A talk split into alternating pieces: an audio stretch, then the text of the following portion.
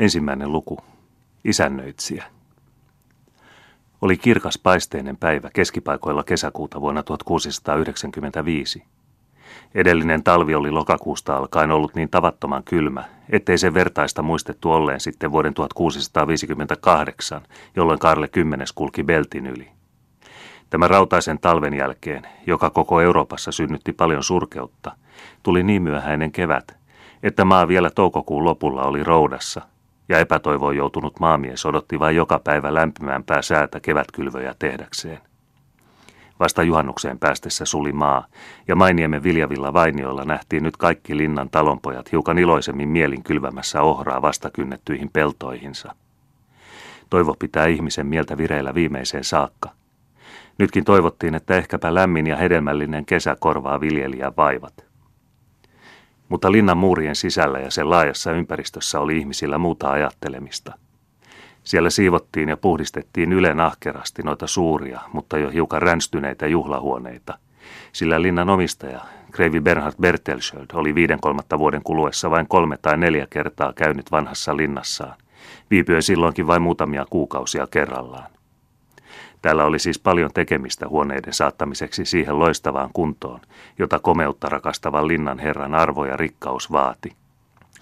Kaikenlaiset käsityöläiset, joita tänne oli lähetetty Tukholmasta saakka, muutamia aina Saksanmaalta, olivat jo pari viikkoa olleet linnaa kuntoon panemassa, ja heidän kanssaan työskenteli täällä monta rehellistä suomalaista mestaria ja kisälliä, jotka oli Turusta tuotu tänne samassa tarkoituksessa – Monta kertaa nämä saivat vanhaa kansallista perkelettä mainiten puida nyrkkiä noille ylpeille tulokkaille, jotka pitivät suomalaista työmiestä paljon huonompana itseään, sekä arvoon että taitoon nähden.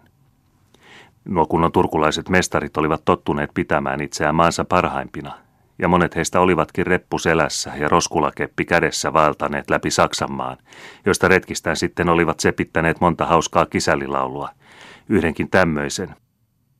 I Bremenhavaria Vantra, per futtan keinum tallarna, o haaverluoti hemta, senta, urtoro ruusor, linnun launan prassikka, ynnä muita sellaisia, joista voimme lukea monessa tositarinassa. Oli siis anteeksi annettavaa, että he pitivät itseään yhtä kykenevinä kuin nuo muukalaisetkin, ja jos niin tarvittiin, osasivat he sitä osoittaakseen käyttää sekä kieltä ja laastilapiota, että maalarin harjaakin. Aika ajoittain, kun riitapuolet rupesivat käsikähmään käymään, täytyi linnan isännöitsijän sekautua asiaan, useimmiten rauhaa rakentaen, mutta välistä myöskin rangaisten. Ehkä on meidän vaikeanlainen tuntea tuota 30-vuotista, pienikasvuista ja jäntterävartista miestä, joka on puettu siniseen, suurilla kiltävillä messikinapeilla koristettuun sarkakauttanaan, jolla on päässään harmaa, vaaleata tukkaa varjostava lierilakki – jonka silmät ovat siniset ja rehelliset ja kasvot rauhalliset ja hyvän tahtoiset, mutta osoittavat samalla lujaa tahtoa. Lienee sen vuoksi parasta, kun heti kohta ilmaisemme, että olemme tutustuneet häneen kerran ennenkin, vaikka aivan toisissa oloissa, nimittäin Saltviikin pappilassa ja Sundin markkinoilla pidetyissä häissä, siihen aikaan kun kuningas Karle 11 vielä poikamiehenä ollessaan metsästeli Ahvenanmaalla. Se oli todellakin sama pikku Pekka, joka sai vojonmaalaisen korvaukseksi rikkipoljetusta puuhevosestaan, ja joka sitten, poika Parka, tuli vasten tahtoaan kukistaneeksi aiotun Ruotsin kuningattaren hänen tulevalta valtaistuimeltaan. Sen koomin ei Pekka ollut valtiollisiin asioihin puuttunut. Sen sijaan rakasti hän yhä vieläkin hevosia ja kärtti yhtä mittaa vanhemmiltaan ratsuväkeen päästäkseen. Mutta siihen eivät isä ja äiti koskaan suostuneet kun ei Pekalla ollut halua muiden veljeen tavoin ruveta papiksi lukemaan. Pääsi hän äärettömäksi ilokseen 16 vuoden vanhana Krevi Bertelsöldin ratsupalvelijaksi. Tässä toimessaan pääsi hän suureen suosioon uskollisuutensa ja luotettavaisuutensa vuoksi. Sai oppia kaikenlaista matkoillaan vierailla mailla. Ja vaikka Suomella ei siihen aikaan ollutkaan mitään mustialaa, huomattiin Pekka 28 vuoden vanhana kykeneväksi avonaiseksi joutuneeseen Mainiemen isännöitsijän virkaan. Tähän toimeen ryhtyi hän suurella innolla jo senkin vuoksi, että hänen kunnon isäukkonsa jo kymmenen vuotta takaperin oli päässyt kirkkoherraksi pitäjään, jossa Bertelschöldillä oli papinotto-oikeus. Selvästi näkyi, että Mainiemessä oli toinen hallitus nyt kuin ennen, mestari Aatamin aikana. Kyllähän Krevi tarvitsi rahoja ja yhä enemmän rahoja, nyt niin kuin ennenkin. Mutta onneksi oli hänellä muitakin tulonlähteitä kuin Mainiemi, jotenka kirkkoherran rukoukset ja mestari Pietarin tiedonannot saivat toimeen sen, että hän heltyi luopumaan suuresta osasta päivätöitä ja muita läänitysrasituksia, jotka siihen saakka olivat kovin raskaasti painaneet Mainiemen alustalaisia. Eipä olisi linnan ympäristöjä enää entisiksi tuntenutkaan. Ennen kuljeksi siellä repaleisia, nälkäisiä olennoita, joiden synkillä kasvoilla kuvastui viha ja onnettomuus. Nyt oli väki reipasta ja kaikki olivat puettuina ehyihin, vaikkakin yksinkertaisiin vaatteihin. Hevoset vetivät nyt kuormia, eivätkä työnjohtajien ruoskimat ihmisorjat, niin kuin ennen. Kadonneet olivat entiset kurjat hökkelit, jotka synkistivät koko seudun tuon komean linnan ympärillä, ja niiden sijalla kohosi hauskan näköisiä, hyvin rakennettuja huoneita, jotka oli laitettu tähän saakka tuntemattomilla lasiikkunoilla ja oikeilla tulisijoilla, joita tätä ennen oli vain harvoissa paikoissa nähty. Maamies oli kohonnut tähän saakka näillä seuduin tuntemattomaan varallisuuteen, ja varallisuus oli tuonut mukanaan ei ainoastaan ulkonaista siisteyttä, vaan myöskin ahkeruutta, Jumalan pelkoa ja rauhallista elämää sinne, missä ennen laiskoteltiin, niskoiteltiin ja raakuutta harjoitettiin. Suuri ja jalo työ oli tehty ennen niin onnettomassa Mainiemessä. Talonpoika, jota ennen ei pidetty juuri orjaa parempana, oli saanut oikeutensa takaisin ja niiden mukana ihmisarvonsa – ja kun ihmisyys ja lempeys kaikkina aikoina kantaa ulkonaisestikin siunauksen hedelmiä, niin oli täälläkin se ihme tapahtunut, että Mainiemi vapaamman ja lempeämmän hallinnon aikana oli vähitellen alkanut tuottaa enemmän kuin mitä mestari Aatamin ennen oli onnistunut haalia kokoon, vaikka kansalta silloin säälimättä kiskottiin viimeinen ropo ja viimeiset työvoimat kulutettiin. Takapihalla, aivan lähellä rantaa, oli pitkä rivi komeita ulkohuoneita.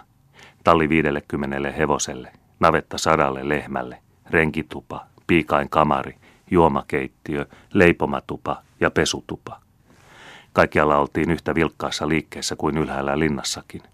Kaikkialla korjattiin, puhdistettiin, leivottiin, pantiin olutta ja pestiin. Oli siinä liikettä ja kiirettä, joka tiesi tärkeitä tulossa olevan – Vähän väliä nähtiin kunnianarvoisen ja iloisen, siniseen villakauttanaan puetun emännän toimessaan tassuttelevan yhdestä tuvasta toiseen, pitämässä silmällä noita monilukuisia töitä. Jos kysyit joltakulta piialta, kuka tuo kunnon mummo oli, joka niin keveästi kiipesi rappuja ylös ja rappuja alas, vaikka olikin aika lihava, niin vastattiin sinulle nopeasti. Pappila muorihan se on tiemmä, joka auttaa poikaansa hänen askareissaan. Niin hän olikin, että täällä me tapaamme useamman kuin yhden vanhan ystävän. Pappila Muori oli nyt 56 vuoden vanha.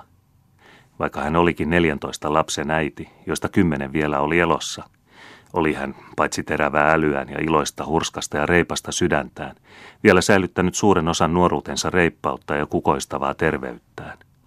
Tuo ennen muin noin 17-vuotias Mainiemen salmen uimari, tuo sittemmin kahden neljättä vanha Saltviikin pappilan emäntä, se oli se sama herttainen, peräti rehellinen Kreeta, joka nyt, päästyään emännöimään kirkon luona olevassa punaiseksi maalatussa yksinkertaisessa pappilassa, oli tullut auttamaan poikaansa, mestari Pietaria, kun tällä oli paljon puuhia Mainiemessä. Varovasti olivat vuodet luntaa ripotelleet hänen kauniin päänsä päälle. Tuskin oli ainoatakaan harmaata hiusta ilmaantunut hänen ennen niin tuuheaan vaaleaan tukkaansa. Tuskin oli ainoatakaan ryppyä tuossa avonaisessa iloisessa otsassa. Nuo siniset silmät katselivat vielä yhtä kirkkaasti, huulet hymyilivät yhtä hertaisesti kuin ennen. Yksi ainoa noista valkoisista hampaista oli vain pudonnut pois, ja lihavuus oli vaikuttanut, että ennen keveää käynti oli muuttunut vähän keinuvaksi. Nuoruus katoaa, vuodet kuluttavat, mutta sydämen kauneus levittää kuitenkin kasvoille kirkkauttaan, joka kestää kauemmin kuin poskien puna, kauemmin kuin lemmen ensi hymyily, jopa kauemmin kuin aikakin – Pesutuvassa silitettiin juuri parhaillaan hienoja hollantilaisia pöytäliinakankaita, jotka vuosikausia olivat kaapeissaan käyttämättöminä kellastuneet, mutta joiden nyt täytyi valmistautua tarkoitustaan täyttämään. Silitys on raskasta työtä, joko sitten mankelia vedetään tai työnnetään, ja vaatteen levittäjällä täytyy olla käsi sekä nopsa että taitava – sen vuoksi kai lienevät ne pesijättäret, joiden työnä oli ennen manklausta tapahtuva vähempiä voimia vaativa vaatteiden venyttely, katsoneet velvollisuudekseen huvittaa mankelia kiskovia tovereitaan ja samalla itseäänkin tarinoimisella, jota ei suinkaan haitanut kielen kankeus. Sanokaa mitä sanottekin, Riitta, virkkoi naisista terhakin. Mutta minä olen nähnyt pyykkiä ennenkin, minä. Kuka oli se, joka niin monena herran vuonna pesi piispavainajan yömyssyt ja paikkasi hänen sukkansa ja joka useamman kuin yhden kerran kiilotti piispan kaulukset, kun hän, Jumala olkoon hänen sielulleen armollinen, seisoi siellä niin arvokkaana kuin Aaron Israelissa? Kukas muu kuin minä, eikä minusta saakkaan sanoa, etten osaisi erottaa Hollannin rälliä Tukholman liinasta – jos armollinen rouva ei tahdo minun pesuuni tyytyä, ja jos hän halveksii näitä liinoja, joita parempia ei koskaan ole paistetun porsaan alle levitetty, niin sano minä hänelle, mitä piispanmuorin oli tapana sanoa. Piispanmuori oli aina alava köyhiä kohtaan, vaikka olikin ruhtinaallista sukua. Eivät taida teidän pesunne, Sannamuori, eivät meidän manklauksemme eikä koko mainia mikään kelvata ylhäiselle kreivittärelle, kiiruhti Riittamuori virkkamaan, sillä aikaa kun Susanna veti henkeänsä. Ihmiset sanovat sitä julman ylpeäksi. Mutta onpa sillä oikeuskin olla ylpeä, keskeytti taas vuorostaan Sanna, koska on syntyisin sparre, ja kaikki sparret ovat kovaa puuta. Senhän toki minä tiedän, että Kreivi on nuorta aatelia, ja vaikka hänen äitinsä sattuikin olemaan ruhtinatar, niin eihän sille mitään taida, että mummo on, tässä puhui Susanna kuiskaamalla, pesinkarttua heiluttanut ja suopaa käsitellyt niin kuin muutkin oikeat ihmiset. Ja silloin ajatteli armollinen kreivi, ettei kai haittaisi, jos hänen lapsensa saisivat vähän lisää aatelisverta suoniinsa, varsinkin kun kreivitär vielä oli jumalattoman rikas. Mutta nähkäis, kultaa multaa, niin kuin lukee siinä ihkauudessa virsikirjassa. Jumala kuningasta siitä siunatkoon, että on sen teettänyt, kaikille kristityille sieluille ylösrakennukseksi ja autuudeksi. Niinpä niin, mitäs minun pitikään sanoman? Niin, että rikkaudet ne hupenivat ja hävisivät. Reduktioniherrat iskivät kouransa Kreivin moniin kirkkopitäjiin sekä Liivinmaalla että Suomessa, ja Kreivittären tavarat menivät saman tien. Ja eipä aikaakaan, tässä Joukko taas puhui supattamalla, kun paha viepi itsensä Mainiemenkin. Sanokaa mitä sanotte, mutta minä olen ollut täällä mestari Aataminkin aikana. Se mikä on väärin saatu, se pian kaatuu. Ja sen tähden, tässä hän taas korotti äänensä. Ajattelen minä, että Kreivitär saapi tyytyä siihen, mitä talo tarjota taitaa. Sillä vaikka täällä nyt tuhlataan satoja, jopa tuhansiakin talareita turhanpäiväiseen pesuun ja kiilotteluun, niin älkää luulkokkaan, että linnassa on kaikki niin kuin olla pitää. Saisitte hävetä Sannamuori, seisomasta täällä kuin tarhapöllö ja ennustamasta pahaa lempeälle ja hyvälle herrallemme – virkkoi taas Riitta äänenpainolla, jonka hän katsoi pitävänsä panna sanoihinsa joka kerta, kun oli talon puolella olevinaan. Olkoonpa, että täällä ennen on ollut pahoin. Nyt ainakin ovat asiat oikealla tolallaan. Senhän jo lapsikin voi nähdä ja ymmärtää. Älä sylje pääsi yli, äläkä soimaa sitä, jonka leipää syöt, sanoo sananlasku. Sanotaan kuninkaan kyllästyneen reduktioniin, ja verimadot ovat imeneet vatsansa täytteen. Ajattelen, että antavat mainiemen olla rauhassa. Verimadot huudahti Susanna vuorostaan niin tolkussaan kuin ainakin korkean kruunun puolustaja. Senkö tähden, että armollinen kuninkaamme on oikeutensa mukaisesti ottanut takaisin sen, mitä korkeat herrat pyynnöllä ja pakolla ovat kruunulta ja köyhältä kansalta monina herran vuosina anastaneet. Tietääkö kukaan, mikä mies se oikeastaan on se hovimestari, jota odotetaan tänne tänään taikka huomenna? Puuttui taas Riitta puheeseen varmaankin päästäkseen keskustelun aineesta, joka saattoi olla hiukan vaarallinenkin näinä yksivallan aikoina, jolloin teloittaja oli vastannut moneen ajattomana aikana lausuttuun varomattomaan sanaan. Aina se haukku teeren pesään mahtuu, ja kyllä tanskalaisen selkä sujuu ruotsalaisen tuoliselustimen mukaan, vastasi Susanna. Siihen aikaan, kun Niilo Janssen vielä oli halpa kamaripalvelija, sanottiin häntä ylpeäksi ja ilkeäksi mieheksi, tuumali Riitta – ja minä ajattelen, että ei ihminen tässä maailmassa paljosta myötäkäymisestä parane.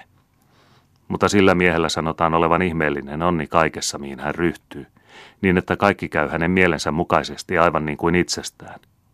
Kuta köyhemmäksi ja lempeämmäksi Kreivi on käynyt, sitä rikkaammaksi ja kovemmaksi hänen hovimestarinsa. Moni luulee, että palvelija on rikkaampi kuin hänen herransa. Niin niin, Sanotaanpa, että monta murua on pudonnut poskeisen pussiin niistä monista pitäjistä ja tiluksista, joita on otettu Kreivi Bertelschöldiltä. Sen tietää tuo ilkeä mies hyvin kyllä, ja senpä tähden hänellä on enemmän sanomista talossa kuin Kreivillä itsellään. Hän siellä hallitsee ja vallitsee. Voisin kertoa jotakin minäkin siitä, mitä itse kreivittärestäkin puhutaan, mutta kas, sitä korvaapaa ei olekaan olemassa, joka olisi kuullut vanhan variksen nauravan kilpaa harakkain kanssa. Miksi ei kreivi sitten, jos kerran hänellä valta ja herruus on, erota niin vaarallista palvelijaa, kysyi muuan nuoremmista naisista. Miksikö ei erota, matki Sannamuori toimessaan. Pese sinä lakanoita, Saara, äläkä pistä nenäsi ylhäisten avaimen reikiin. Sen saatan kuitenkin sanoa sinulle, että Kreivillä saattaa olla syynsä, minkä vuoksi pitää hovimestarinsa palveluksessaan. Olenhan sanonut teille, että se mies onnistuu kaikessa, mihin ryhtyy, mutta Kreiville tapahtuu vain onnettomuuksia, silloin kun hovimestari ei häntä auta. Kuka toimitti Kreivi rikkaisiin naimisiin? Kuka lainasi hänelle rahoja reduktioniherrojen lahjomista varten, kun Mainiemi viimeksi oli vaarassa? Kuka pelasti hänet merihärästä Ahvenanmerellä? Kuka sammutti niin ihmeellisesti sen suuren tulipalon täällä linnassa seitsemän vuotta takaperin? Niin, näetkö sen kaiken teki? Kah, mitä seisot ja töllötät siinä, Saara, kuin mikäkin kiiski suu selällään. Soisinpa papin muorin tulevan neuvomaan sinua tekemään työtä ruokasi edestä lunttu. Siinä on tarmoa siinä perheessä, ja tahtoisinpa nähdä sen päivän, jona mestari Pietari Niilo Janssenia niskaan tarttuu. Totta tosiaan soisinkin. No no, älkäähän nyt sentään suuttuko Susanna Muori, lepytteli Riitta, toivoen saavansa kuulla vielä enemmän noita juoruja, joita alhaisemmat niin mielellään ylhäisemmistään kuuntelevat. Näettehän, että me kaikki kuuntelemme teitä kuin pappia kirkossa. Sanottehan, että hovimestari on onnen lapsi. Muistelenpa kuulleeni, että hän jollakin kummallisella tavalla joutui Kreivin palvelukseen. Kerrotaanhan, että vanha Kreivi Bertelsöld, tämän nykyisen isä, Eräänä talvena kuningasvainajan aikana ratsasti jään yli Tanskaan ja toi sieltä muassaan pienen pojan, jonka oli ryöstänyt tanskalaisilta. Susanna, jonka mieli meni hyväksi siitä, että häntä edes pesutuvassa kunnioituksella kuunneltiin, oli heti valmis loistavalla tavalla vastaanottamaan tämän luottamuksen, kun kaikkien huomio samassa kiintyi ylemmästä linnanpihasta kuuluvaan huutoon ja meluun, joka siksi kertaa keskeytti kaiken juoruamisen. Ymmärtääksemme tätä tavatonta tapausta on meidän kertomuksessamme peräydyttävä puoli tuntia. Se puoli Mainiemen linnan päätyä, joka oli linnanpihalle päin, oli koristettu sillä raskastekoisella, mutta suuremmoisella ylimyksellisellä loistolla, joka vielä tänäkin päivänä tekee 17 vuosisadalla rakennetut herraskartanot niin vaikuttaviksi. Rakennus oli ylellisesti koristettu sen ajan sekä puu- että kipsityön parhaimmilla teoksilla. Muun muassa näkyy ikkunoiden välissä jättiläiskokoisia sankarien kuvia, jotka kuin menneen ritariajan haamut kilpineen, miekkoineen ja kypärineen vartioivat muuria. Sade, tuuli ja aika eivät kuitenkaan olleet ujostelleet katkaisemasta missä kättä, missä jalkaa, missä kypärätöyhtöä, jonka vuoksi nyt oli pakko tikapuitten ja telineiden avulla paikkailla noita sankareita tavalla, johon ne tuskin itse olisivat suostuneet, jos olisivat olleet luuta ja verta – Ainoastaan saksalaiset mestarit olivat siihen työhön tottuneet, ja Turun muurarit saivat tällä kertaa tyytyä olemaan näiden toisten apureina. Vaikeavat he voineetkaan keksiä mitään oikeata syytä tästä toimesta kieltäytyäkseen, ei toveruus saksalaisten kanssa kuitenkaan ollut sen parempi kuin että siinä molemmin puolin soitettiin suuta. Suomalaisten joukossa oli siinä pieni, hartiakas muurari, Yrjöniminen, joka oli muita mainiompi ruotsin kieltä rääkkäämään sillä vaikka Turku jo 17 vuosisadan lopullakin oli suomalaisempi sekä mieleltään että kieleltään kuin moni muu kaupunki maassamme, oli kuitenkin ruotsin kieli sekä yliopiston että aatelin, niin kuin myös joskus epäviisaiden kirkonmiestenkin kautta päässyt jonkinmoiseen ylempään arvoon, niin hyvin hovin kuin sivistyksenkin kielenä. Seurauksena siitä oli, että alemmat kansaluokat koettivat tätä kieltä matkia omalla tavallaan, kenties hyvinkin oivaltaen, että tämä sekasotku oli jonkinlaista ivaa sekä ruotsin kielestä että heistä itsestään, samalla kuin se oli kostoa siitä halveksimisesta, joka tuli heidän oman kielensä osaksi. Tikapuitten päässä seisoi nyt mua saksalainen mestari sankarien jalkoja paikkaillen, sillä aikaa kun Yrjö maasta käsin ojensi hänelle kipsiseosta, sanoen sen olevan saksalaista puuroa suomalaisessa kapustassa – Vastaukseksi ripautti saksalainen tuon tuostakin taitavasti ja muka tapaturmaisesti paakun kipsiä Yrjön otsaan. Tämä ei ollut sitä huomaavinaan. Mutta kun saksalainen aikansa huviksi alkoi isolla äänellä laulaa jotakin kotimaansa laulua, viritti Yrjökin kurkkunsa omaan äänilajinsa ja lauloi. Hyykä parju juupa taalar, härät tanssaa mihi haakar, konkommu lilla syötävän, viska tanssaa suullen hyppiän, konkommi lilla tokka, viska tanssako hoppaa. Hetken aikaa kesti tätä omituista kilpalaulantaa, ja yhä tiheämpään sateli kipsipaakkuja Yrjön kasvoille, saamatta häntä vaikenemaan. Viimein loppui mestarin kärsivällisyys, ja taitavalla kädellä sinkautti hän savilusikkaansa vasten hävyttömän apumiehensä otsaa. Siinä oli jo liiaksi leikkiä lystikkään turkulaismuurarin osaksi.